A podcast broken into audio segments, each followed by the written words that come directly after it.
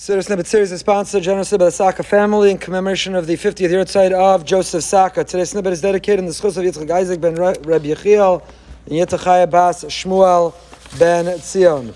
We are continuing with the pasuk Limadatim Osamis Benechem Ladaber Bam. We mentioned last night Torah here in the second paragraph of Shema is giving us the formula.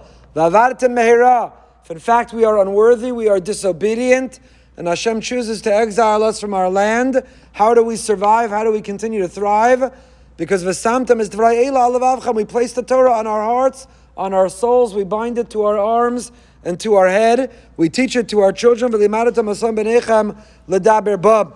to Rashi, the Ramban's interpretation says talking about la'acha shetiglu, after we are exiled, after vavarta meira, this is the secret to our success.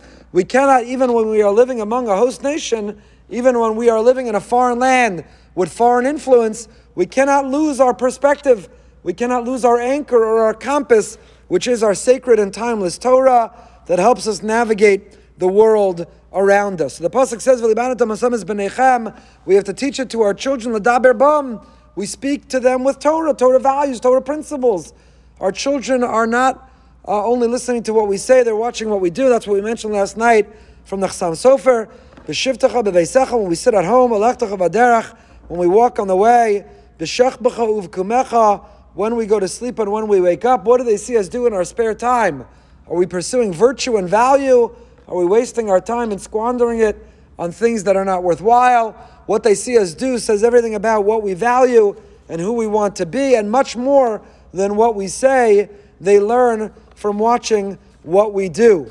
I forgot who it was. Maybe Emerson, Ralph Waldo Emerson, who said, I can't hear what you're saying. Your actions are speaking so loudly that a person's actions speak so loudly, they drown out what we say. On these words, ledaber bum, we're supposed to teach our children, and we're supposed to model and engage them wherever and whenever ledaber bum, to speak bum in it. What's it?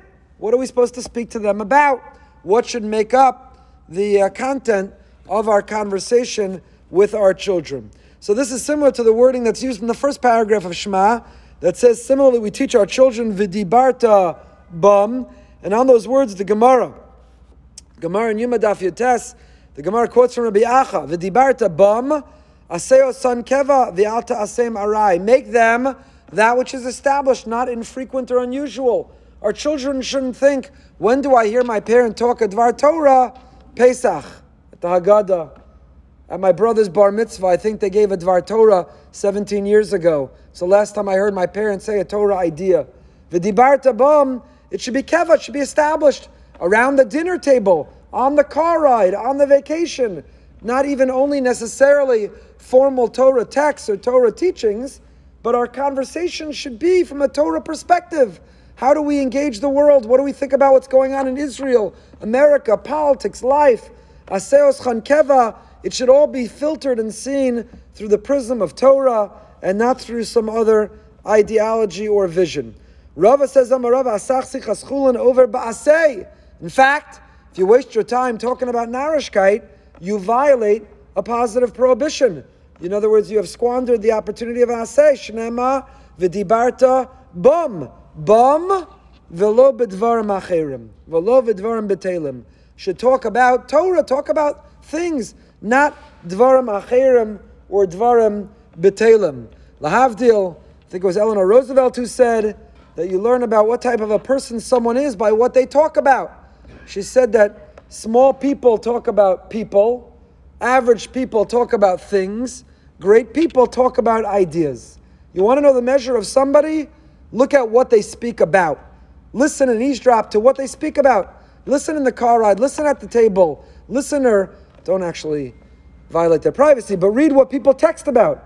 Do people talk about people, things, or ideas? Small people talk about people, average people talk about things, great people talk about ideas. The Torah here is challenging us that we should be great and we should want our children to be great. And therefore, we should engage our children about ideas, Torah ideas, valuable ideas. Vidibarta bum. Talk about ideas, talk about Torah. Don't talk about people, don't talk about things, don't talk about narishkeit. Ledaber bum, we speak about we speak about things. What is the problem about talking about Dvarim Acherim? So, the Ramah Paskins in Hilchos Talmud Torah, Siman Reish Mem Vav, Koshef Shalo Lasok B'Torah Ve'ena Osek, you could be occupied talking, learning Torah, and you don't. Karav Ashir, Pirish Lav Le'olam, V'niach Tamudo is and you put aside the learning, and instead, you should be learning. You were on the app that had the daf, but then you got distracted by the stock, or by ESPN, or by something else. The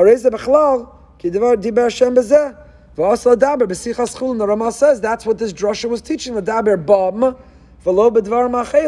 not to be speaking about other things. So it seems from the Rama, what's the problem? Bittul Torah. Bittul Torah. The Sfas Emes and the Gemara asks, ask the Hilig Rebbe, if the problem is Bittul Torah, then the drasha, first of all, you don't need a drasha that you're over an asay. You're bittul Torah. You're not learning Torah. We have a mitzvah to be learning Torah. Every free moment and every opportunity should be occupied with the virtuous pursuit of learning Torah.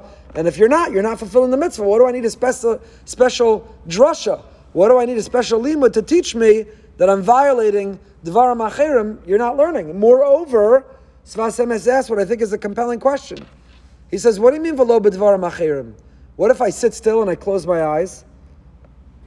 You're not hearing me, those of you who are fulfilling this right now, but what if you're sitting there and your eyes are closed? That's also Bittul Torah.